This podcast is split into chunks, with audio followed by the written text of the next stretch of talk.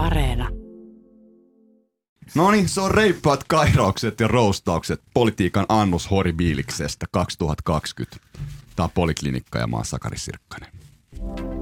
Yle Puhe. Poliklinikka. Politiikan tutkija ja tutkija tohtori Johanna Vuorama Tampereen yliopistosta, moi. Moikka. Ja sitten Gallup Maakari, tutkimusjohtaja Juha Rahkonen taloustutkimuksesta, moi. Morjens.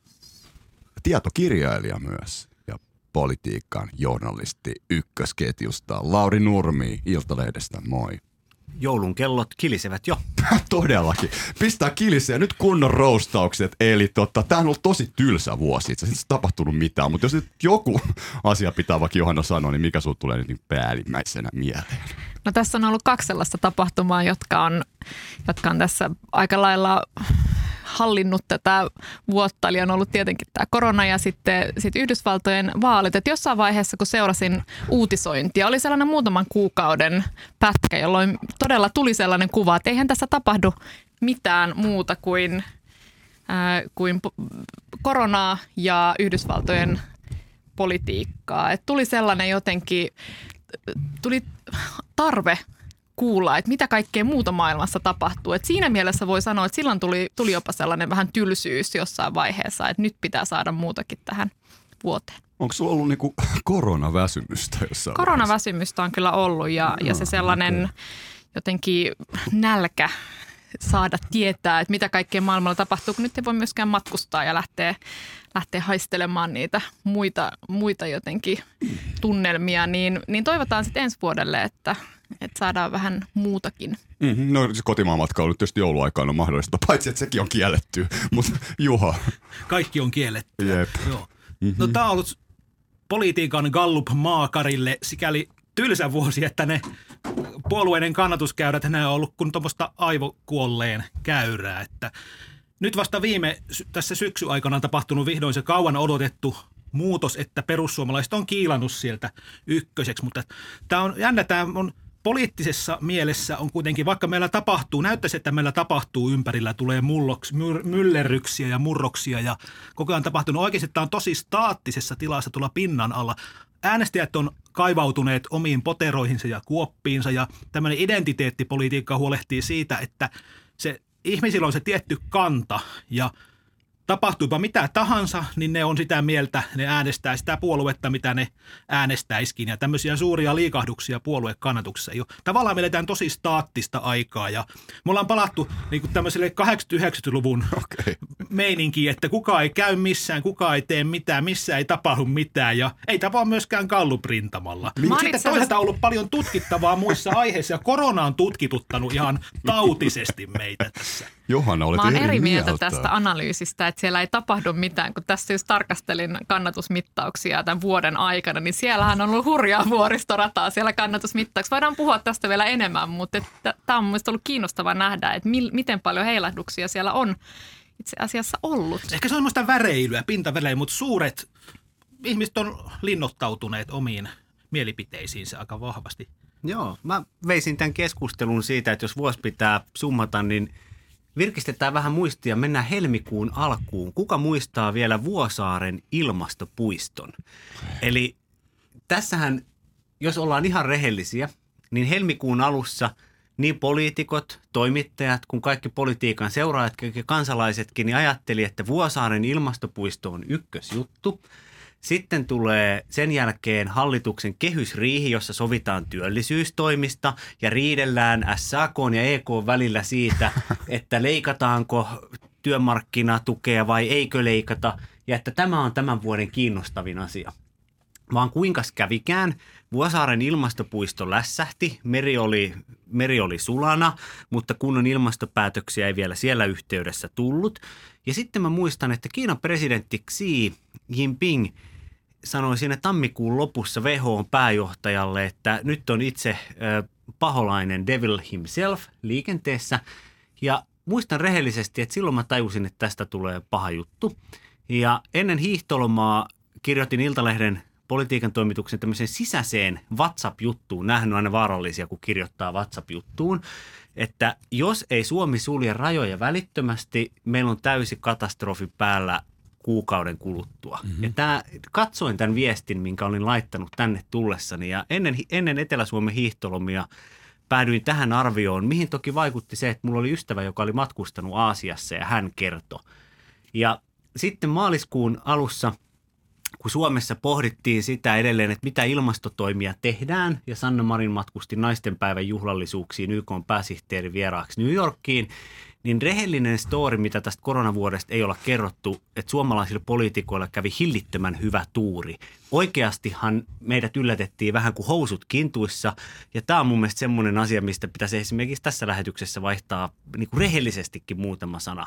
Lopputulos hyvä, mutta aluksi ikään kuin ei tajuttu, mitä on tulossa. No siis voimme jatkaa tästä, koska tämä on niinku tavallaan tätä, mitä on tapahtunut siis Ei se ole keväällä. poliitikkojen ansiota, tämä Suomen hyvä koronatilanne. Se on sen ansiota, että Suomi on harvaa asuttu maa, täällä pidetään etäisyyttä. Että niissä maissa, missä on tiukimmat rajoitukset, niissä on myös eniten tartuntoja ja kuolemia. Että virus on luonnon voima, eikä sille hirveästi voi mitään. Että meillä on nyt peruutettu tapahtumat ja se on tietysti hyvä toimi, että kun ei ole tapahtumaa järjestä, sinne ei voida mennä, ihmiset pitää etäisyyksiä ja pesee käsiä ja maskejakin pitää, niin se nyt tässä on se, mi- ihmiset, tavalliset ihmiset sen tekee. Et mun mielestä vähän yliarvioitu tätä ikään kuin hallituksen. Meillä on tämmöinen liian tämmöinen esivalta-autoritaristinen näkemys tässä. Mä oon enemmän tämmöisellä RKP-liberaalilla linjalla, että yksilökeskeistä individualistista meininkiä ja kansalaisten oma harkintakyky tässä kuitenkin on se viime kädessä se, mikä ratkaisee. RKP hän ei olisi sulkenut uutta maata keväällä. Henrikssonhan oikeusministerinä vastusti Kyllä. sitä ihan viimeiseen asti. Näinpä. Hyvä. Tota, niin, jo, Johanna viittoo. Siis onko tässä niinku, tässä on niinku ainakin kaksi yhteiskunnatieteilijää enemmän tässä pöydässä. Tässä on niinku nelikenttä. Tässä on niinku tullut jo pari. Tässä on niinku, että onko tämä niinku, että että siis, että hallitus on siis onnistunut tässä koronapolitiikassa, se on niinku ykkönen, vai että se, että me tykätään vaan niinku vallassa olevista poliitikoista, vai onko tämä se, että, että tosiasiassa siis tässä on tämmöinen niinku nyrkki, nyrkin kaipuu ikään kuin ollut, vai että sitten, että meillä on nämä etäisyydet. No ennen kuin, Mitkä ennen näistä selittää sitä, että hallitus on kuitenkin ja Marin kellottanut ihan sairaan hyvin No ennen kuin mä menen näihin selittäviin tekijöihin, niin, niin on kyllä Laurin kanssa ihan samoilla linjoilla siitä, että silloin keväällä, alkukeväästä, niin Suomessa, kuten monessa muussa Euroopan maassa, oli vallalla tällainen kansallisen erityislaatuisuuden uskomus. Eli uskomus siihen, että korona on jossain kaukana ja se ei koske meitä. Ja tämä sama toistuu aika monien kriisien kohdalla. Jos katsotaan niitä aikaisempia pandemioita, niin silloin on ollut samantyyppinen tunne ja uskomus, että et, et niitä asioita, joita luetaan uutisista, ehkä pienistä, pieniä uutisia ulkomaanosastolla, niin, niin ne, ei, ne ei tule meille. Ja siellä kun katsotaan, jos katsoo niitä media arkistoja sieltä, sieltä alkuvuodesta helmikuun loppupuolelta, vielä maaliskuun alussakin, niin siellä oli ihan ministeriön STMn edustajat sanomassa, että, että, siellä saattaa tulla muutamia tartuntoja, mutta, että, mutta tilanne ei tule tästä ryöpsähtämään. Ja, ja siellä oli paljon sen tyyppistä retoriikkaa, niin kuin vaikka Marinilla, että, että jätetään jätetään spektaakkelit muille ja, ja niin kuin tämän tyyppistä puhetta, joka, joka jollain tapaa loi kuvaa, että Euroopassa ne maat etelässä, jotka ottaa näitä kovia toimia käyttöön ja ottaa kaikki mahdolliset toimet siellä huomioon, oli kuumeen mittaamista ja, ja muuta. Mm-hmm. Että se on jotenkin sellaista spektaakkelimaista näytöstä, eikä, eikä todellisia järkeviä toimia. Mutta sitten, kun katsotaan sitä maaliskuun alkupuolta, niin hyvin nopeasti kriisitietoisuus saavutti suomalaisen poliittisen päätöksenteon ja siellä asiantuntijoiden puolellahan se oli jo, oli jo aikaisemmin, että tästähän on on ö, Mika Salminen kirjoittanut kiinnostavasti Tieteessä tapahtuu lehdessä, miten, miten päätöksentekijöitä piti ikään kuin vähän herätellä siihen uhkaan. Mutta sitten nämä tekijät, niin, niin tässä kyllä Juho Rahkosen kanssa on pikkusen eri linjoilla, että et ei se, se ei ole noin suoraviivaista, että siellä olisi ikään kuin kyllä, kyllä ää, jos katsotaan hallituksen toimia. Se on ihanaa, kun te olette kaikista eri mieltä. Me ollaan, me ollaan eri mieltä nyt tässä mone, monesta asiasta ja tässä asiassa niin pitää tarkastella monia eri tasoja. Eli on tämä hallituksen toimet. Sitten kun kriisitietoisuus oli, oli päällä, niin kyllähän toimittiin, Suomessa toimittiin hyvin määrätietoisesti ja näitä rajoituksia laitettiin kerralla hyvin merkittävällä tavalla. Ja tässä tulee tietenkin vielä vaikutusarvioita, että millä tavalla nämä eri toimet on vaikuttanut, mutta, mutta että kyllä se, se pitää nähdä, että se on ollut yksi keskeinen tekijä. Mutta sen lisäksi on näitä kulttuurisia, sosiaalisia, maantieteeseen liittyviä – äm, asumismuotoon liittyviä tekijöitä, jotka totta kai myös vaikuttaa, mutta tutkimuksessa on, on jo sen verran saatu kyllä selville esimerkiksi Suomen kohdalla, että, että korkea luottamus yhteiskunnallisiin instituutioihin, niin se, on, se näkyy kyllä siinä, että niissä maissa, missä on korkea luottamus, niin niissä ollaan paremmin pystytty vastaamaan tähän koronakriisiin. Joo, teki summauksen tuossa, että korona on jossain tuolla kaukana ja se ei koske meitä. Tämä on niin kuin raamatullista tekstuuria, mistä me lähdettiin liikkeelle. Mutta Lauri, sä oot nyt viittonut siinä jo minuutti tolkulla. Niin. Mä ajattelin tätä Johanna hyvää analyysiä jatkaa niin. tämmöisellä pienellä päivämäärä, pä, lyhyellä päivämääräkertauksella mun, niin, että laitetaan sinne se kova sisältö ja päästään puhumaan nyrkistä. Yes! Eli kun vuoden poliittinen sanahan on ehdottomasti nyrkki, mutta jouluna nyrkkiä ei toivottavasti nähdä, vaikkakin koronanyrkkeistä kirjoitetaan otsikoissa. No joo, eh, kielileikit sikseen ja tota, takaisin tähän asian ytimeen, eli Tämähän oli hirveän kiinnostavaa, että THL Salminen silloin helmikuun lopullakin totesi Ylen haastattelussa tästä Italian tilanteesta, että siellä on ylireagoitu. Yep. Ja se, samalla muistan, itse kysyin THL lääkäriltä Taneli Puumalaiselta että, ja STMn kansliapäälliköltä Varhilalta, että miksei näitä lomalentoja vaikka Pohjois-Italiasta Suomeen pysäytetä. Niin he eivät nähneet sitä millään lailla tarpeelliseksi. Ja esimerkiksi Husin Lassi Lehtonenhan kävi tästä aivan kuumana. tietääkseni kirjelmöi myös valtiojohdolle, että minkä ihmeen takia nämä lennot jatkuu viikkokausia, että tämä korona leviää varmasti Suomeen. Mm. Jos meidän pitää joku sanoa, kuka oli tässä oikeassa, niin tänä vuonna niin se oli Lasse Lehtonen. Hänen viihdyttävä bloginsa siitä, että voisiko hallitus vihdoinkin tajuta, että sotepalvelut ei ole hallintohimmeleitä, vaan ihmisten hoitamista varten on mun mielestä poliittinen klassikko. Mutta sitten oli kiinnostavaa, että – kun pääministeri Marin lähti tänne New Yorkiin, hän palasi sieltä kahdeksas päivä, oli Yleisradion pääministeri haastattelutunti. Pääministeri sanoo viikkoa ennen poikkeusoloja, että Suomen viranomaiset teitte spektaakkeleita. Tasavallan presidentti samana sunnuntai-iltana hermostui, kirjoitti Facebookiin, että tämä pitää ottaa vakavasti Maanantaina puoluejohtajat oli Mäntyniemessä. Se on totta, ja tässä presidentti hieman spinnaa. Sen tapaamisen aihe ei ollut korona, vaan valmiuslain uudistaminen Venäjän hybridiuhkaa vastaan, jos tulee turvapaikanhakijoita Venäjän rajalle. Mutta siellä sivulauseessa puhuttiin koronasta. Sitten kansalaiset alkoi hermostua tähän, kun tuli uutisia. Media kirjoitti alkuviikosta, että herätkää hallitus. Krista Kiuru soitti keskiviikkona Marinille myöhään illalla. Marin kysyi, ei kai me oikeasti tarvita poikkeusoloja. Torstaina hallitus piti tiedotustilaisuuden, nosti ensimmäisen kerran poikkeusolojen mahdollisuuden esille. Kansalaiset ryntäs Prismaan, osti tyhjäksi maitohyllyt, vessapaperihyllyt muutamassa tunnissa. Tämän jälkeen, Kyllä. tämän jälkeen lapset vedettiin pois kouluista – ja vasta viikonloppuna hallitus pohti, että ehkä me maanantaina 16. päivä todetaan poikkeusolot. Mä väitän, että kansalaispaine ja mediapaine saivat Suomessa aikaan tämän, tämän, tämän voimakkaan reaktion hallitukselta. Hallitus ei ollut proaktiivinen toisin kuin esimerkiksi sitten, kun Euroopan tartuntatausivirasto suositti, vaan hallitus oli reaktiivinen ja toisaalta hyvä niin – demokratiassa kansan paine vaikuttaa ja kyllä mä sitten annan pisteet Marinille ja muille hallituksen johtohahmoille, kun tämä kansalaispaine oli tullut. Vaikkakin sitten nähtiin vielä tämä nyrkkiepisodi, eli tasavallan presidentin ja Marinin välinen valtakamppailu on ollut tämän vuoden äh, tällainen kiinnostavin poliittinen asia mun mielestä. Tasavallan presidenttihän oli tyytymätön tähän valtioneuvoston koronajohtamiseen, kirjelmöi siitä tällaisilla salaisilla kirjeillä hallitukselle useampaan kertaan. Sitten me skuupattiin se, syntyi tämmöinen kohahdus siitä, että, että osa kansalaisista ajatteli, että nyt presidentti Kekkonen, anteeksi Niinistö, laittaa, laittaa hallituksen kuriin. Osa kansasta taas ajatteli, että mitä se Niinistö, anteeksi Kekkonen, siellä Mäntyniemessä elämöi. Tämä on parlamentaaristinen järjestelmä, Marin johtakoon valtaa ja tämä Marinin twiitti poikkeusolot eivät ole oikea hetki näiden olemassa olevien johtamisjärjestelmien kyseenalaistamiseen. Näin suurta valta, yhteenottoa pääministerin ja tasavallan presidentin välillä mä en ole 2000-luvulla nähty. Ja kumpikaan osapuoli ei ole kertaakaan kiistänyt tätä valtakamppailua aidosti. Niin ja presidentti peräti tuli silloin torstaina ennen kuin valmiuslaki tuli voimaan silloin ensi seuraavan viikon, niin peräti Pasilaan silloin kertomaan sen, että nyt fyysistä etäisyyttä ja henkistä läheisyyttä. Joo. Näinpä. Mä muistuttaisin siitä, että Marinin ja sen hallituksen kannatus lähti jyrkkään nousuun jo vuosi sitten. Eli heti kun Marin astui pääministerin tehtäviin, otti rinteeltä ne vastaan pääministerin tehtävät, niin hallituksen suosio nousi väli, välittömästi. Että kyllä Marin, Sanna Marin on ollut suosittu poliitikko alusta asti, ihan riippumatta koronasta tai ei.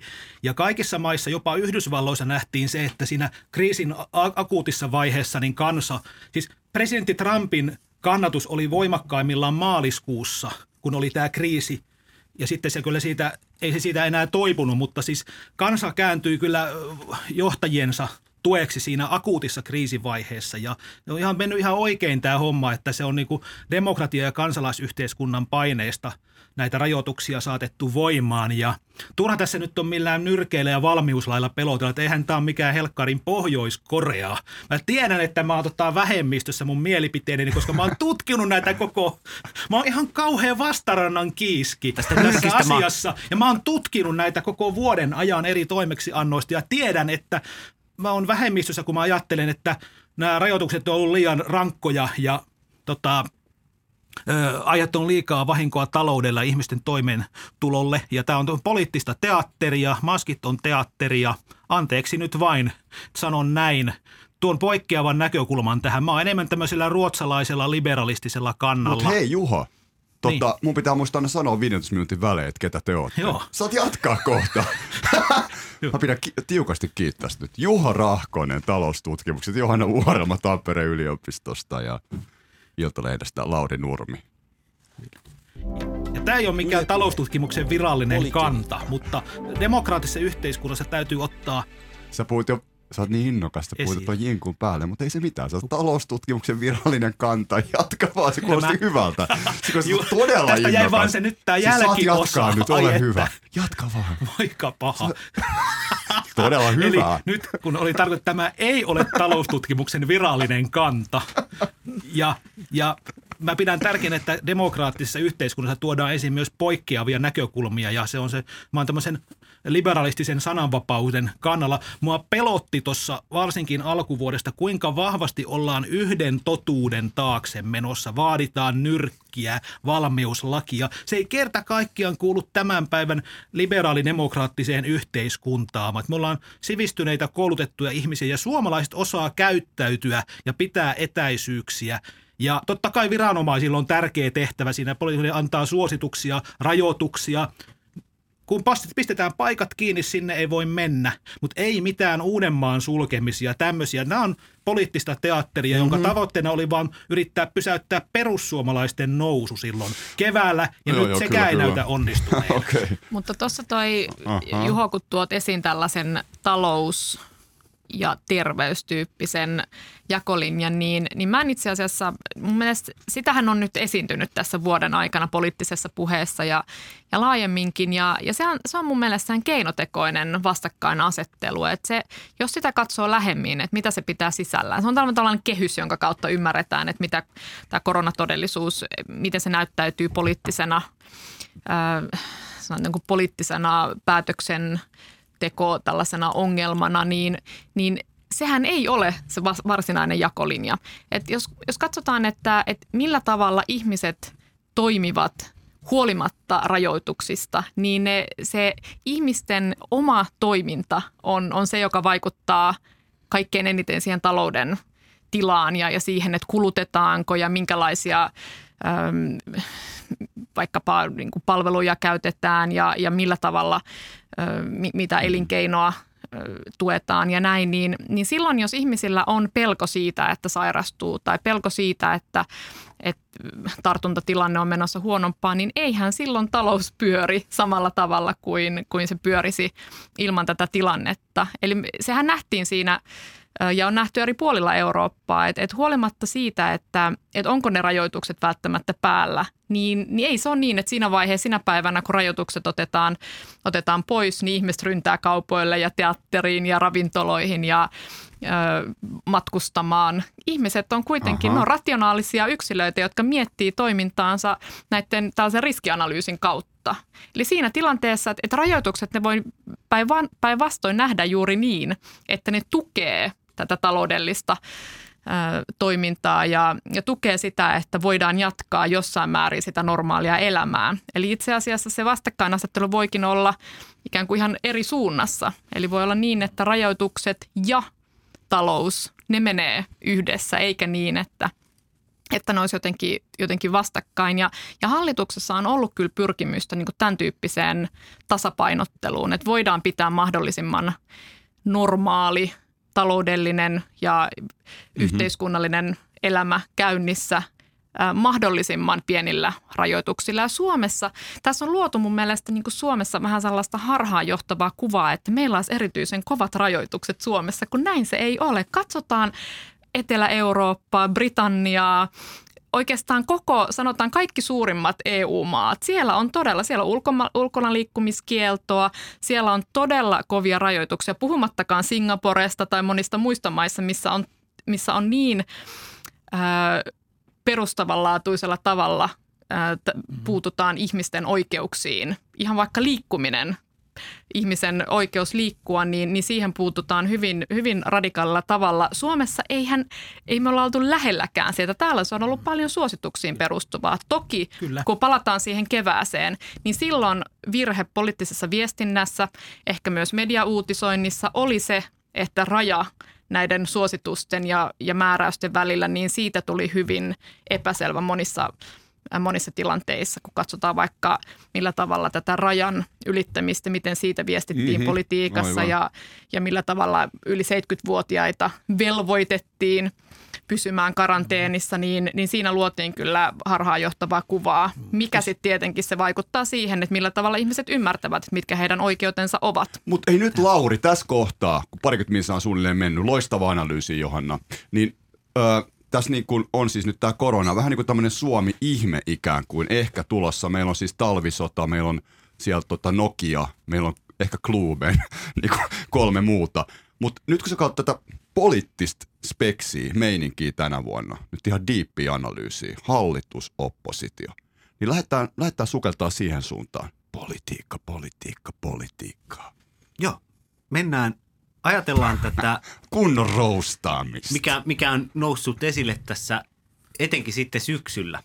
Et syksyllähän tähän on mielestäni tullut enemmän tätä arvopohjaisuutta takaisin tähän politiikan tekoon, mikä on ollut ilahduttavaa. Eh, Eli tämä tämmöinen niin sanottu koronarauha loppui siinä oikeastaan toukokuun jälkeen. Kesähän Suomessa lomaillaan, mutta sitten tämä hallituksen ja opposition välinen miekkailu on palannut tähän syksyn mittaan. Ja siinä kiinnostavin ulottuvuus on mielestäni ollut se, mihin tässä Johanna ja Juho epäsuorasti omilla puheenvuoroillansa ja suoraankin viittasi, on se, että poikkeusaika on nostanut esille tämmöisen syvän pintavireen siitä, että kumpi politiikan tämmöinen syvä virtaus Suomessa pääsee voitolle. Pääseekö, säilyykö meillä tällainen liberaalidemokraattinen suosituksiin pohjautuva, hyvin avoin, ää, valtaa ja arvoja jakava, ikään kuin jakava vapausyhteiskunta, jossa ajatellaan, että tytöt, pojat, naiset, miehet, seksuaalivähemmistöt, pitkät, laihat, luihut ää, saavat olla mitä mieltä tahansa ja uskoa joulupukkiin tai olla uskomatta. Vai pääseekö meillä voitolle tällainen, ää, sanoisinko niin kuin oikeistopopulistinen ajattelu, ää, jossa on tämmöistä totalitaristista virettä. Nyt viittaan edelleen siihen kevääseen, jolloin tästä vaikkapa Singaporesta, johon Johanna viittasi, haettiin mallia meidänkin politiikkaan niin, että eduskunnan, siis eduskunnan täysistunnossa oli perussuomalaisia ja kokoomuslaisia kansanedustajia, jotka ihan kirkkaan silmin puhu ulkona liikkumiskiellosta.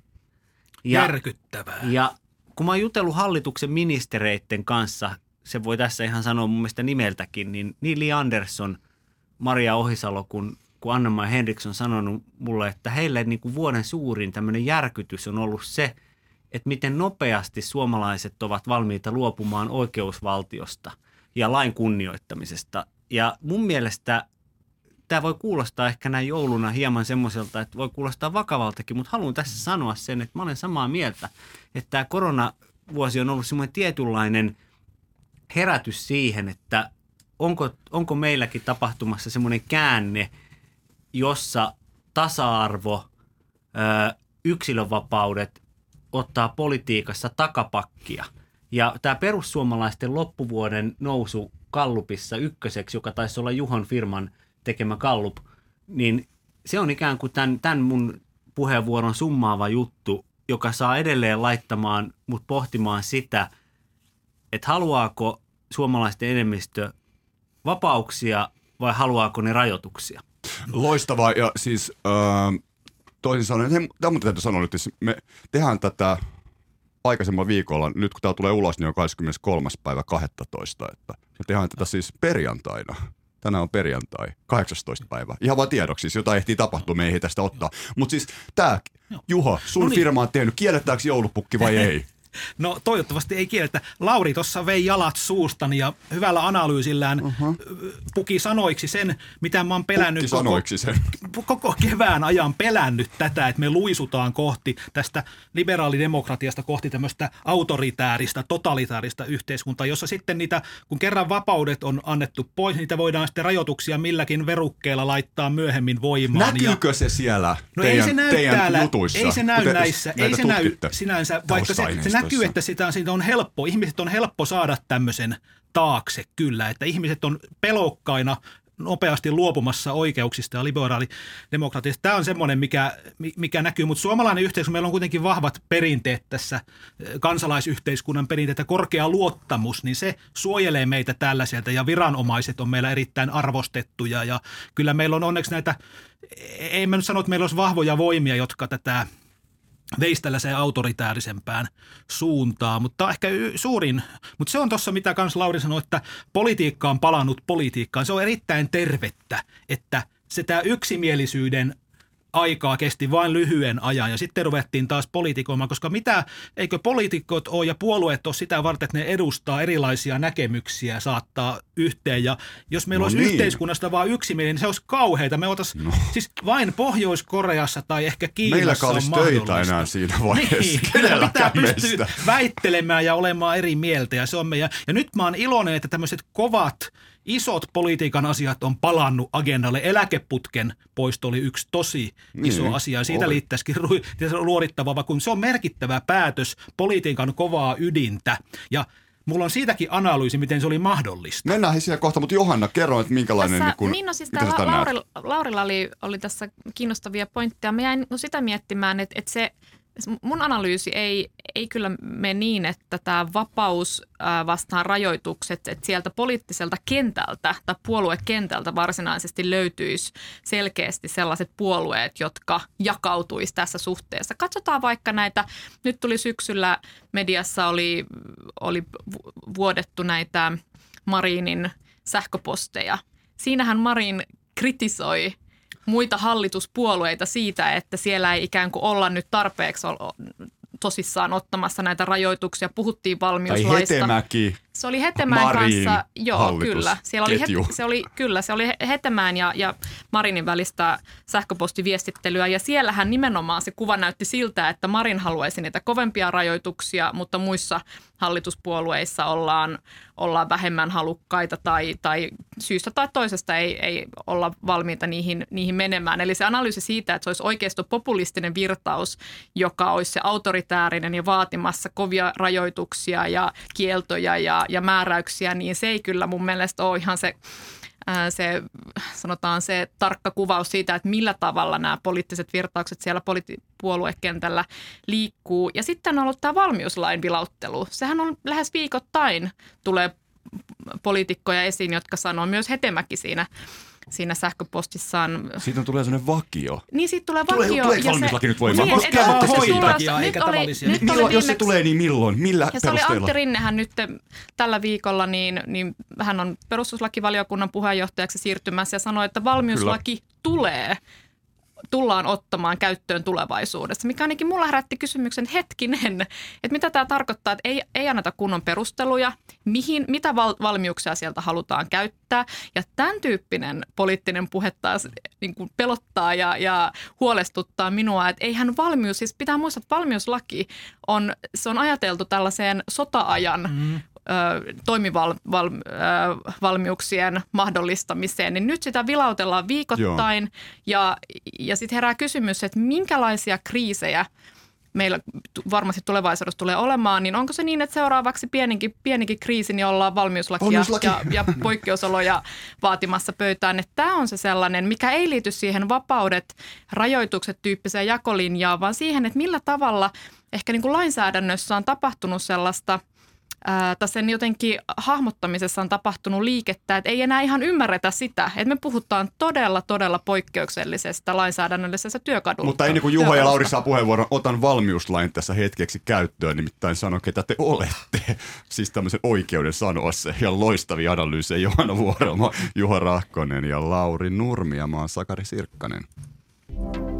Ylepuhe. Poliklinikka. Nyt se loppui se jinkku. Siis nyt oli taas Johannan vuoro vielä viedä jalat mun suusta, että ei tässä muun muassa kuin peukuttaa kollegoiden analyysiä, että mehän ollaan hyvinkin samaa mieltä ja olen aivan samaa mieltä, sä oot ihan oikeassa, että tämä ei mihinkään yksittäiseen puolueeseen, edes perussuomalaisiin henkilöidy tämä tämmöinen jakolinja, mitä autoritaarisuus, liberaalisuus jakolinja, vaan kyllä sitä on, sitä on kaikissa ja se on helposti luisutaan sille tielle. Mä oikeastaan jatkasin tätä. Tämä oli hyvin kiinnostava, kun Johanna, Johanna otti esille nämä kiinnostavat pääministerin viestit, koska se millä tapaa tämä tämmöinen vapausrajoitus mielestäni vaikuttaa puolueisiin on se, että kun oikeistopopulistiset puolueet ovat saaneet eri maissa jalansijaa, niin heidän strategisena tavoitteenansa on ollut sieltä liikkeen alusta lähtien, 2000-luvun alusta lähtien monissa maissa, niin saada muut puolueet muuttamaan politiikkaansa. Ja tämä Marinin ajattelu siitä, että olen turhautunut, kun tarvitaan näitä kovempia rajoitustoimia, niin se mielestäni perustuu enemmänkin siihen, että kun siellä oikealla perussuomalaisissa osassa kokoomusta – on esitetty sitä kuvaa, että hallitus ei tekisi tarpeeksi, niin Marin on keksinyt, koska hän on hyvin, hän seuraa julkisuutta ultratarkasti, on äärimmäisen tarkka omasta imakostansa, miten hänet on meikattu, minkä lehteen kanteen menee. Hän on ultratarkka tässä. Niin hän on havainnut ja saanut tietää sekä puolueen omista taustatutkimuksista että julkisista tutkimuksista sen, että hänen suosionsa perustuu tähän tämmöiseen kovaan, tiukkaan koronajohtajuuteen. Ja sanoppa vain, että ei ole sattumaa, että julkisuuteen tulee pääministerin sähköposteista sellainen sähköposti, jossa hän esiintyy tällaisena vahvana johtajana. Koska hän, ja mä enemmänkin näkisin, että tässä on tämmöistä pääministeri Marinin ja demareitten menemistä sinne suuntaan, jonne heitä yritetäänkin viedä. Ja silloin se saa se aiheuttaa demareitten sisällä hyvin suurta jakolinjaa, koska sitten tämmöinen tuomiojalainen demarius – on hyvin arvoliberaalia oikeusvaltiota, vasemmistolaista ja sille tämmöinen rajoitusesiintyminen on vierasta. Ja vähän aikaan sitten hän Marin totesi ikään kuin, että niin, että kyllä tämä tämmöinen valmiuslaki on mahdollinen. Okei, se saatettiin ha- vähän haastattelutilanteessa laittaa hänen suuhunsa siinä mielessä, että jos kysytään pääministeriltä, että onko valmiuslaki mahdollinen, niin hänellä ei ole muuta vaihtoehtoa kuin vastata, että totta kai kaikki sinänsä on mahdollista. Mutta hän kuitenkin, kuitenkin ikään kuin aika kevyesti heitti sen, että hei, voidaan me valmiuslaki tästä ottaa niin kuin joulukalenterin luukusta. Niin huomasitteko sen, mitä tapahtui äh, alle tuota niin kuin 12 tunnin, kuka tuli julkisuuteen.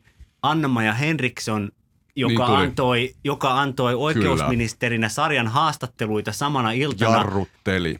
Kyllä, ja hän totesi näin. Kaikkien ministereitten olisi hyvä olla selvillä siitä, kuinka korkean kynnyksen takana tämä on. Mitä tapahtui? Suomennetaan kuulijoille – Hallituksen oikeusministeri kritisoi hyvin voimakkaasti hallituksen pääministeriä oikeusvaltion ymmärtämättömyydestä. Tämä se tapahtui. Vaikkakin se tehdään aina tämmöisin hienovaraisin, että jätetään laittamatta ne nimet sinne. Ja mm-hmm. sittenhän Marin on muuttanut mielestäni viisaasti esiintymistä. Viime päivien aikana joulun alla hän totesi sitä, että että tämä valmiuslain kynnys on hyvin korkealla. Eli hän varmasti havaitsi, että hän oli tehnyt tällaisen pienen arviointivirheen siinä, miten helposti hän lähti siitä puhumaan. Toi on niin yllättävää tavalla, että minkä takia se, kun se kerran on käytetty, niin voisi ajatella, että se kynnys olisi alempana. Ja kun tähän liittyy siis se, että kun tämä tartuntatautilain uudistusta ei ole saatu aikaan. Että nyt tämän nykyisen tartuntatautilain niin kuin pohjalta voidaan tehdä paljon juttuja, mutta ei voida laittaa yksityistä elinkeinoa kiinni. Ja se tietysti on mahdollista valmiuslain kannalta, tai siis keinoin, jos se tartuntatauli uudistus olisi saatu aikaiseksi, sehän on jymähtänyt jonnekin sinne, jonnekin sinne lainsäädäntökoneistoon rattaisin, sen olisi pitänyt periaatteessa olla valmiina, mutta tämä nyt ajatuksena vaan tähän väliin, Juho. No niin, nyt tässä on se menee sekaisin niin. helposti asiat, kun pelotellaan valmiuslailla, niin, niin tulee semmoinen kuva ihmiselle, että aha, nyt en saa kohta lähteä taaskaan Lappiin mökille hiihtelemään, kun se valmiuslaki tässä tilanteessa, sen, sen tarpelusta perusteella ennen kaikkea siltä, että saataisiin riittävästi hoitohenkilökuntaa. Sote-henkilöstöä liikkeelle, jos tarve tulee. koskee niin mm. niin sitä sitä ammattilaishenkilöstöä ja sen riittävyyttä. Ja ylipäänsä olisin sitä mieltä, että Suomessa olisi tarvetta tämmöiselle perustuslakipatriotismille. Okay. Eli se perustuslaki Hei, ja sen, se on, se, on Suomen, se on Suomen suuri ylpeys. Me ollaan oikeusvaltio ja perustuslaki, koska jos sen yli kävellään, niin mitä meillä sitten on oikeusturvaa, jos perustuslain yli voitaisiin kävellä? Mm, Kysyn vaan. Niin siinä, on, siinä, siinä näkyy se, että kyllä sitä valmiuslakia on, siis viittaan tähän, että sitä käytetään poliittisen retoriikan työkaluna, niin tarkoitan sitä, että ikään kuin siitä puhumalla voidaan ö, lisätä tai vahvistaa ihmisten kansalaisten kriisitietoisuutta. Et, et kun sanotaan, että se saatetaan ottaa käyttöön, niin ajatellaan, että silloin ihmiset muuttavat käyttäytymistään, Aivan. jolloin ei tarvita ottaa sitä käyttöön. Mutta tällainen poliittisen retoriikan käyttö on vastuutonta. Et, et se, se vaan ei ole tarkoitettu valmiuslaki siihen, että se on tällainen kriisitietoisuuden nostattaja, vaan se on, se on hyvin poikkeuksellinen työkalu. Ja, ja siinä kyllä se mun analyysi on, että se se, että kun se otettiin käyttöön silloin keväällä, niin se on kyllä madaltanut rimaa. Et nyt ajatellaan, että se nyt on sellainen, että mitä voidaan jatkuvasti ikään kuin pitää siellä siellä jotenkin kainalossa. No, sote, ja... sote ei mene läpi valmiuslaki, sotuudistus ei mene läpi valmiuslaki. Pitäisikö tässä, pitäisikö, kun eikö, eikös jouluna ihan mukava puhua tästä tämmöistä politiikan tämmöisistä keveistä, vakavista ikiliikkujista, että kun sote-uudistus on jälleen kerran eduskunnassa. Niin sotesta loppuaikaa. Niin pitäisikö, pitäisikö tota, meidän laittaa valmiuslaki yes. voimaan, jotta se saataisiin juntattua se sote-uudistus läpi, kun se ei ole 15 mennessä. vuoteen. Ai, jouluaattoon mennessä. Ai, että tämä on niin kiihottava aihe tämä sote-uudistus, että miten yes. tätä pystyy olemaan. Ja, mutta tehdään sitten joku oma jakso jos Joo. Mutta tota, Meillä on liian vähän aikaa. On, onhan, onhan, onhan tässä koronavuoden loppuessa nähtävissä se, että meillähän on menossa semmoinen kiihottava kamppailu nimeltä kuntavaalit. Ja perinteisesti tässä vaiheessa on tullut haukotuksia, että jos ei ole tota jouluaaton punaviini nukuttanut, niin kuntavaalit nukuttaa varmasti. Ja tällä kertaa kuntavaaleihin kuitenkin liittyy semmoinen mielenkiintoinen pointti, että Jussi halla on kiinnostavalla tekemässä, tavalla tekemässä niistä tämmöistä valtakunnallista kansanäänestystä hallituksen suosiosta. Sen sijaan, että puhuttaisiin siitä, että saako joku paikallinen koulu rahaa, niin perussuomalaiset haluaa puhua EU-politiikasta kuntavaaleissa. Ja keskusta käy eloon jäämiskamppailua jälleen kerran, se on käynyt sitä tosi 70-luvulta lähtien, lähtien, joten keskusta on kuin tämmöinen sitkeä torakka. Se selviää aina. Mutta nyt on ihan vakavasti nähtävissä se, että putoako keskusta tämän haavistoratkaisun jälkeen Kallupissa sinne, taas sinne 10 prosentin paikkeille, jolloin vaikka Annika Saarikko on tämän hetken puoluejohtajista paras esiintyjä, niin se ei auta, kun ei auta se Li Anderssoninkaan vuodesta toiseen jatkuva hyvä esiintyminen. Ja tässä on paljon tämmöisiä juttuja, jotka on mun mielestä valtavan kiinnostavia, jotka ei liity suoraan koronaan. Mutta tässä, saanko jatkaa tästä näin? Lauri, on pakko tähän nyt äh, sanoa perään heti, että kun mainitsit keskustan, niin tässä on myös nyt vihreiden kannatus. On, on nyt kiinnostava nähdä, että millä tavalla tämä haavistokeissin käsittely, ja kun ollaan puhuttu oikeusvaltiosta ja oikeusvaltion kunnioittamisesta, niin millä tavalla tämä kompurointi mm-hmm. nyt vaikuttaa vihreiden kannatukseen, koska siellä vihreiden kannattajien piirissä niin oikeusvaltioperiaatteet ja instituutioiden kunnioittaminen, kunnioittaminen, niin nehän ne on ollut kuitenkin hyvin sellaisia keskeisiä arvoja ja se on ollut myös vihreiden poliittisten edustajien niin kuin sellainen siellä heidän arvomaailmassaan hyvin korkealla. Puolustetaan jatkuvasti oikeusvaltiota. Ja nyt kun katsotaan, että millä tavalla tässä haavistotapauksessa, niin monilla niistä, niistä ää, periaatteista – niin niillä on kyllä, sanotaan, pyyhitty pöytää. Että se on ollut hämmentävää huomata, miten vihreiden poliittisessa viestinnässä on,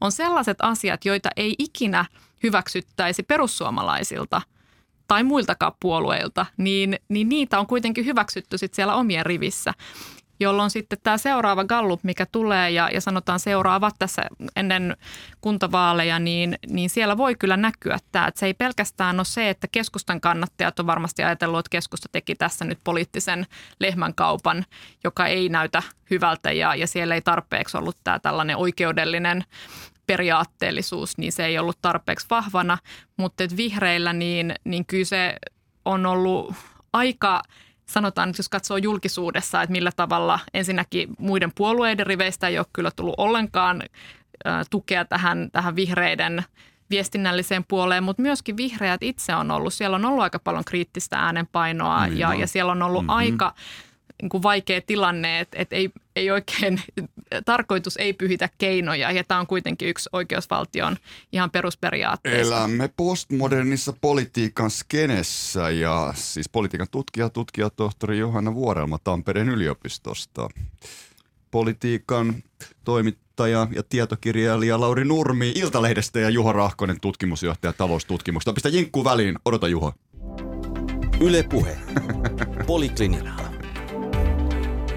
Se on vaikeaa, mutta nyt se loppuu. Anna palaa. Joo, siis tämä kaikki härdeli, mitä nyt menee, haavistokeisit ja kaikki politiikassa liikkuva asia tällä hetkellä pohjustaa sitä, että meillä on tulossa aivan ennätyksellisen kiinnostavat kuntavaalit. Siis mä en malta odottaa kevättä. Toivottavasti ne pidetään ajallaan. Ja tota, tässä on tulossa, siis mä ennustan kyllä, että perussuomalaisille tulee ihan semmoinen oikein jäätävä jymyjytky, joka possauttaa ilmat pihalle keskustasta tuolla maakunnissa. Mistä sä sen tiedät? No tämmöinen äh, data osoittaa siihen suuntaan, että siellä on pinnan alla tapahtumassa valtavaa tyytymättömyyttä maakunnissa. Ja nimenomaan perussuomalaiset on ottanut keskustan pää vastustajakseen, pääkohteekseen lyö kuin vierasta sikaa. Siellä on kaiken maailman paikallisia asioita, jotka kivestää ihmiset. Sitten tämä on tämä valtakunnan, niin kuin Lauri totesi hyvin, tämä on myös valtakunnallinen, jopa eurovaaliteemoja tulee tässä ja valtakunnallisia asioita. Tässä on se ulottuvuus mukana, mutta kunnissa on kaiken maailman asia. Ihmisiä kiusataan yksityistielailla, paskalailla, vesi, vesiosuuskunnilla, kaikenlaista tällaista, mitä, mihin perussuhtu pystyy iskemään ja ottamaan keskustalta – ääniä. Ja perussuomalaisilla on kuulemma, olen kuullut puolue lähteistä, tunnen monia perussuomalaisia ja keskustalaisia vaikuttajia henkilökohtaisesti, ryyppäänkin niiden kanssa. Niin tota, Paljonko? No, Paljonkin. kohtuullisesti. Mutta siellä saa hyvää tietoa ja olen kuullut, että pikkulinnut laulavat, että perussuomalaisilla on ehdokashankinta sujunut erinomaisesti tuolla maakunnissa. Mutta myös Ottako, niin, siis mun mielestä jouluna, kun joulupöytään mennään, niin jos Juho istuisi joulupöydässä keskustalaisen kanssa, niin se olisi se paikallinen kauppias tai osu, osuuspankkimies ja Juho ottaisi konjakkia. Kun se menee perussuomalaisen kanssa joulupöytään, niin se ottaa jallua. Mutta pohjimmiltaan, jos laitetaan laput silmille, niin kukaan ei erota, että onko se viiden tähden konjakki vai jallu. Mutta tota, mitä Johanna sanoi tässä vihreistä, niin todetaan se, että mä haluan olla tämmöinen rohkea, pikkasen kerettiläinen. ja mä väitän, hyvä. että tämä haavistokeissi voi kääntyä vihreille pitemmällä aikavälillä voitoksi. Ja argumentoin tämän, koska vihreillähän on ollut perinteisesti sellainen ajatus, että, että he on tämmöinen apupuolue, joka on ikään kuin kahdella ministerillä käyttämässä tällaista Aisan kannattajan roolia, kuten, kuten tuota viihdesivustoilla kirjoitetaan hieman muissa yhteyksissä niin vihreiden kentällä on suurta halua päästä tästä eroon. Ja se ratkaisu, että he toteavat, äh, argumentoivat sitä, että kun nyt unohdetaan tämä viestintäsekoilu ja keskitytään siihen heidän alkuperäiseen puolustuksensa pääargumenttiin, YK on lasten oikeuksien sopimukseen, niin esimerkiksi Helsingin Sanomissa ää, tuota, kolumnisti Rautio nosti hyvin esille sen, että itse asiassa se lasten tuominen tällä YK, sieltä Alhollilta kotiin YK lasten oikeuksien sopimuksen nojalla on aika velvoittava argumentti. Ja riippumatta tästä ulkoministeriön sisäisestä kuohunnasta, niin tilanne, jossa Pekka Haavisto olisi välittömästi eronnut täältä oikealta laidalta tulevan painostuksen seurauksena, olisi saattanut vihreiden kannattajakunnassa johtaa siihen, että todetaan, että me ollaan nössöjä – en mä tuommoista puoluetta äänestä, kun ei tuosta kovasta paikasta yhtään mihinkään. Ja riippumatta siitä, mikä on nyt Haaviston poliittinen tulevaisuus, miten kovan henk- henkilökohtaisen kolhunsa hän sai, pystyykö hän jatkamaan pitkään ministerinä, mm-hmm. niin mä väitän, että vihreille voi jäädä tästä muutaman kuukauden, jos tulee pieni notkahdus, niin tuleville vuosille he hyötyvät tästä Haavistotapauksesta. Mutta jos ne muistaa sen, mitä siinä oikeasti tapahtui, niin koska siinähän kuitenkin tuominen oli jo siirretty muihin tehtäviin, eli se lasten oikeuksien toteutuminen ei enää liittynyt siihen, että mistä Haavisto sai moitteet perustuslakivaliokunnalta. Että tässähän on tämä... ei liity, unohdetaan Pevi, unohdetaan tämä Haaviston moite, vaan mietitään se, että tätä vihreitten, että näyttäytyykö he nössönä vai tällaisena, joka kova kovaa vastaan tappelee loppuun asti? Mutta Tämä tässä haluan, siis haluan Pekka pala- näytti, että sillä on munaa. Tässä, tässä haluan vielä palata siihen, mitä Juho Rahkonen, kun nostit keskustan esiin siellä perussuomalaisten ö, tavallaan tällaisena ehkä keskeisenä kohteena tai, tai kilpailijana, niin pitää katsoa myös kokoomusta. Et täällä on niin, hyvin mittauksissa, kannatusmittauksissa näkyy hyvin se, että et kokoomuksen kannattajien rivi, riveissä ö, siellä löytyy halla aika paljon kannatusta.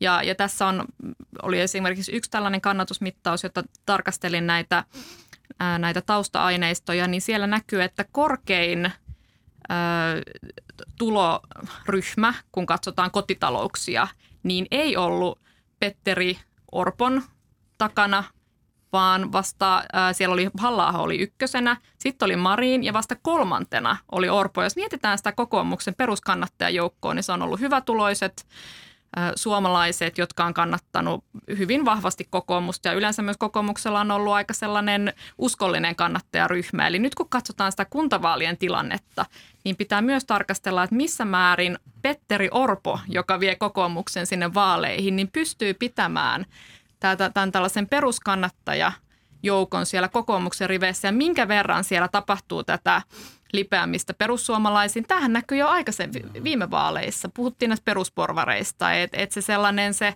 liike siellä niiden välillä, niin se, se on se on yksi niitä merkittäviä sellaisia ää, tämän ää, perussuomalaisten kannatuksen kannalta. Ja keskustalla taas on sitten se, että tämä pienempien kaupunkien ja maaseudun, maaseudun keskustalaiset, niin, niin siellä saattaa tapahtua tätä liikettä. Mm-hmm. Siis kokoomus on hyvien aikojen puolue ja nyt tällä hetkellä kokoomuksen korkeasti koulutetut hyvätuloiset nettomaksajaperheet pelkää, että ne verotetaan hengiltä. Ja sen takia ne kääntyy perussuomalaisiin, joka on tutkitusti, jonka kannattajat on kaikkein kriittisimpiä verotuksen tulee bema, Bemari-vero. Se on jo. Maksoin vanhasta autosta kymppitonnin. Se on paljon isompi Mä toin sen tänne. Mm-hmm. Vielä, voi sitäkin varmaan vielä korottaa. Sitäkin veroa. Sitä, se nimenomaan korottaa. Mutta kokoomus on, kokoomushan on sillä tavalla se, kokoomus repeää kahtia. Siellä on toisaalta naiset on vihreisiin kallellaan ja kokoomuksen miehet maakuntien rotariäijät on todellisuudessa persuja. Tämähän on erittäin kutkuttava Helsingin tilanne – Helsingissähän väestön enemmistö on arvoiltansa liberaalia, eli perussuomalaistenkin suurin kannatusvyöhyke on juuri näissä ikään kuin ketjukunnissa tai kehyskunnissa ihan pääkaupungin ulkopuolella. Mutta Helsingissä perussuomalaisten, perussuomalaiset on perinteisesti, nyt voivat toki halla ollessa ehdolla – saada hyvän vaalituloksen ja varmasti saavatkin aiempaa selvästi paremman, mutta he on kamppailleet siellä vaikkapa vasemmistoliiton kanssa, että heitä ei ole voinut pitää suurena puolueena. Enkä usko, että välttämättä kuntavaaleissa Helsingissä ensi keväänäkään perussuomalaiset nousee sinne suurten puolueiden joukkoon, vaan häviää sosiaalidemokraateille, vihreille ja kokoomukselle. Mm-hmm. Niin tämä kokoomuksen pormestarikisa pääkaupungissa, nyt pormestariehdokkaaksi haluttaisiin liberaalia Kirsi Pihaa – joka voisi pitää tällaisia liberaali naisia jotka kannattavat päivähoitoa ja tämmöistä sosiaaliliberaalia linjaa, jota Petteri Orpo edustaa. Mutta samaan aikaan on nämä maakuntien rotariäijät, jotka on kallellaan persuihin ja kokoomuksen sisällä tämä juopa jakautuu siten, että lähivuosien kiinnostavin kysymys on se, että kumpi se sitten on. Murtaako talousoikeistolainen, mutta arvoiltaan melko liberaali espoolainen Elina Lepomäki lasikaton ja nousee ensimmäiseksi kokoomuksen naispuoliseksi puheenjohtajaksi.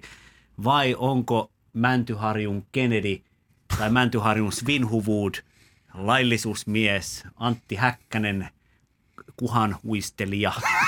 Ö, Antti, Niin. jos kuulet tämän.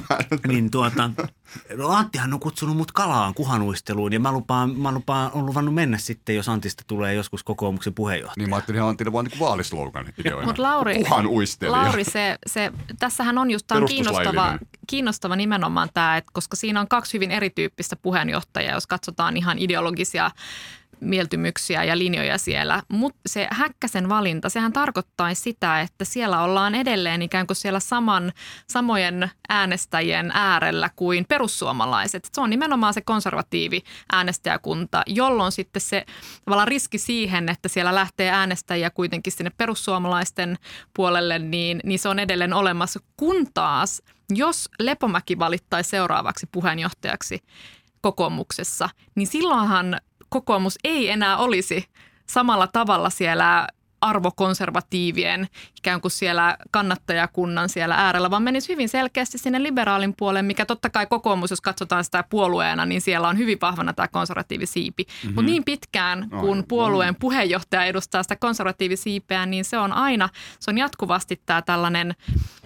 konservatiivien ikään kuin houkuttelu sinne puolueen, puolueen äänestäjäksi, niin siinäkin kamppaillaan kyllä perussuomalaisten kanssa hyvin tiiviisti. Mutta meillä on enää seitsemän minsaa about aikaan, niin tota, kairataan vielä lyhyesti pääministeripuolueen demareita. Juha, kun- me, me tultiin kuntavaaleihin tavallaan, puhutaan vähän niin kuin nyt tästä tulevasta keväästä, niin mitä sä näet demarien pössiksen?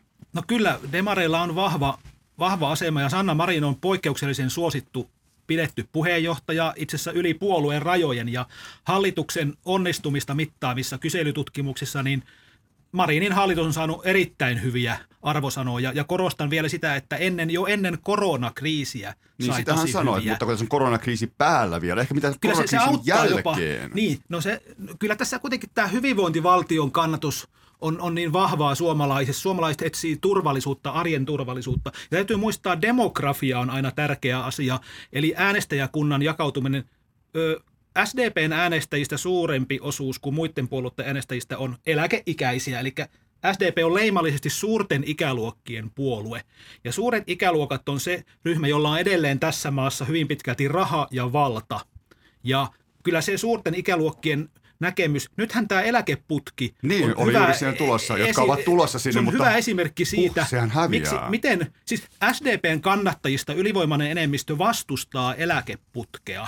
Elä, anteeksi, eläkeputken Putken poistamista. poistamista. Olisi halunnut pitää eläkeputken, koska ne on periaatteesta tietysti työntekijän oikeuksien kannalla. Mutta miten on mahdollista, että pääministeri Sanna Marin antaa mennä tämmöisen vanhaisen esityksen läpi, että eläkeputki poistetaan. Se ilmeisesti laskee, että suuret ikäluokat on jo eläkkeellä.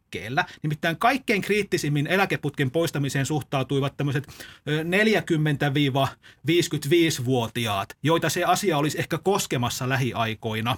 Ja tämä on vain esimerkki siitä, että äänestäjän muisti on kuitenkin lyhyt, että ei ne suuret ikäluokat enää seuraavissa vaaleissa muista tätä eläkeputken poistamista, varsinkin kun se rupeaa tapahtumaan vasta jostain vuodesta 2023 alkaen.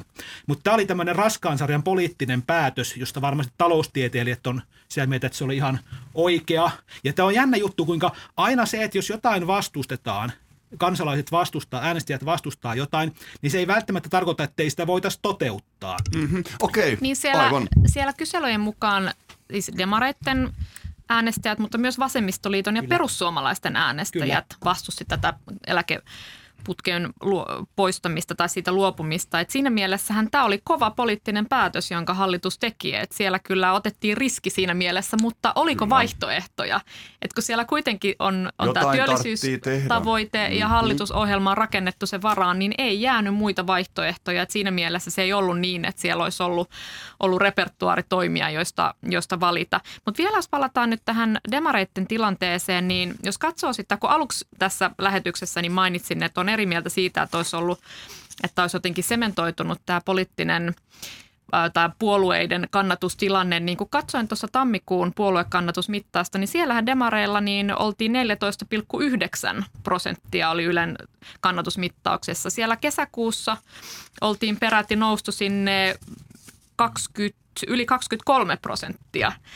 Ja sitten nyt viimeisin, mikä oli Ylellä, niin siellähän nyt perussuomalaiset oli mennyt, mennyt ohi, mutta, mutta se oli siellä 20, 20 äh, prosenttiyksikön siinä, siinä niin kuin pikkusen sen yli, niin tässä huomaa sen, että siellä on aika paljon tapahtunut muutosta siinä, siinä demareitten kannatuksessa. Siinä on varmasti pikkusen nyt kähdettiin siinä silloin et, ylöspäin Marinin valinnan jälkeen, mutta se koronan vaikutus siihen, se on totta kai se on ilmeinen. Siellä tultiin, mentiin ylös ja sitten tultiin alas, mutta, mutta mä en olisi, jos katsoo esimerkiksi kokoomuksen kannatusmittausta, niin siellähän tulla, ollaan taas tultu reippaasti alas, että lähdettiin aika korkealta ja tällä hetkellä ollaan, ollaan mitäköhän siellä on kokoomuksella, niin 15,9, eli ollaan tultu ihan reippaasti alaspäin. Ja nyt, nyt jos katsoo sitä asetelmaa kuntavaaleihin, kun mennään, tässä ollaan kuitenkin siis puhut, pitäisi katsoa aina sitä niin kuin kuntavaalien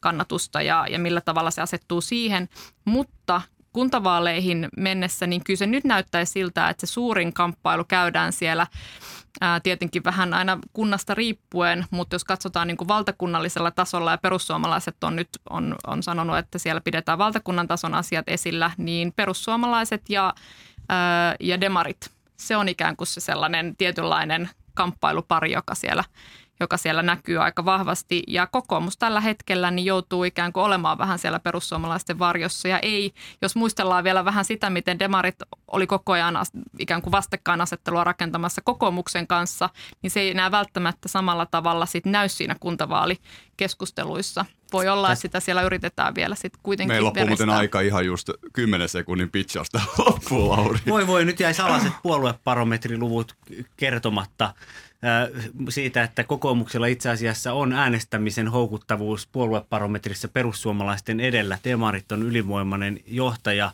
Ö, Ja kuntavaaleissahan puhutaan arjesta. Kun kysyin tyttäreltäni Editiltä tänne lähtiessä, mikä vuodessa on eniten jäänyt mieleen, mikä on harmittanut, hän sanoi mulle, että etäkoulussa ei ollut kivaa. No niin. No mutta siinä tuli Aamen. kuitenkin paljastus loppuun. Ja etäkoulussa ei tietenkään ole kiva. Ei, ja- ja- tätäkään olisi niin kiva tehdä etänä. Ja sen takia on mun mielestä kiva, kuitenkin. että koulut on studiossa. ihan joululomalla. Opiskelu jatkuu tammikuussa. Yes. Oikein rauhallista joulua. Teille kaikille loistavat analyysit ensi vuonna uudestaan. Meitä kuntavaaleihin ja kaikki, Johanna, Juho ja Lauri. Ihan mieletöntä, hyvät joulut. Ja Hyvää uudet joulua. vuodet. Kiitos, hyvää joulua. Hyvää joulua. Hyvä, moi. Yle Puhe. Poliklinikka.